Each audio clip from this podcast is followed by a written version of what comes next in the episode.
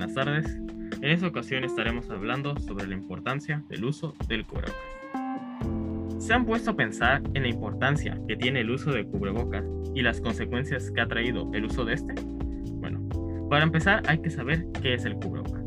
El tapabocas es una suerte de barbijo casero que tiene como función evitar la propagación de partículas portadoras de la infección, como las de la saliva o las fosas nasales. Actualmente se recomienda el uso de cubrebocas o tapabocas para reducir el riesgo de transmisión del virus COVID diecinueve o coronavirus. Actualmente sigue existiendo una alta demanda de este tipo de cubrebocas, como el que traigo puesto en este momento, K N noventa y cinco, y deben de ser reservados para aquellos que arriesgan sus vidas día con día, como personal de salud, médicos, doctores y enfermeros. En estos tiempos, el cubreboca es algo indispensable. Las ventajas del uso de máscaras por parte de personas sanas en el público en general incluyen una disminución del riesgo en la exposición potencial con personas infectadas antes de que desarrollen algún síntoma. Pero así como hay cosas buenas, también trae algunos problemas, como uno que la O M S informó que entre dificultades de su uso generalizado está en un aumento potencial de autocontaminarse con el virus debido a la manipulación, a veces inconsciente, del cubrebocas, con el que se puede mantener contacto con ojos, nariz y boca, además de que en condiciones climáticas puede favorecer el desarrollo del virus sobre la tela.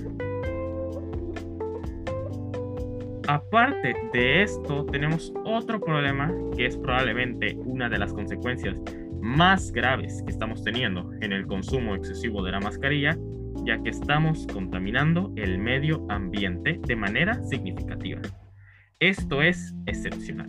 Nunca habíamos encontrado un guante o una mascarilla en el océano, pero es una realidad desde que la gente empezó a irse. Esas fueron las palabras de Lauren Lombard de la asociación Operación Green. Aparte, este es otro, otro problema que estamos teniendo en la actualidad, es el uso incorrecto del cubreboca.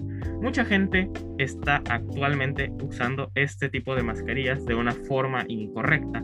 Tienden la tendencia a usarlo debajo de la nariz, dejando al descubierto las fosas nasales, que como mencionamos anteriormente, el virus puede introducirse por esta zona.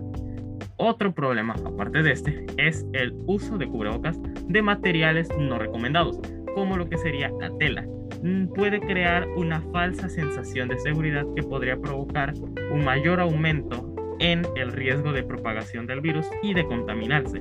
Por eso es recomendado usarlo los tipos K N noventa y cinco o los tipos de mascarillas quirúrgicas. Muchas gracias.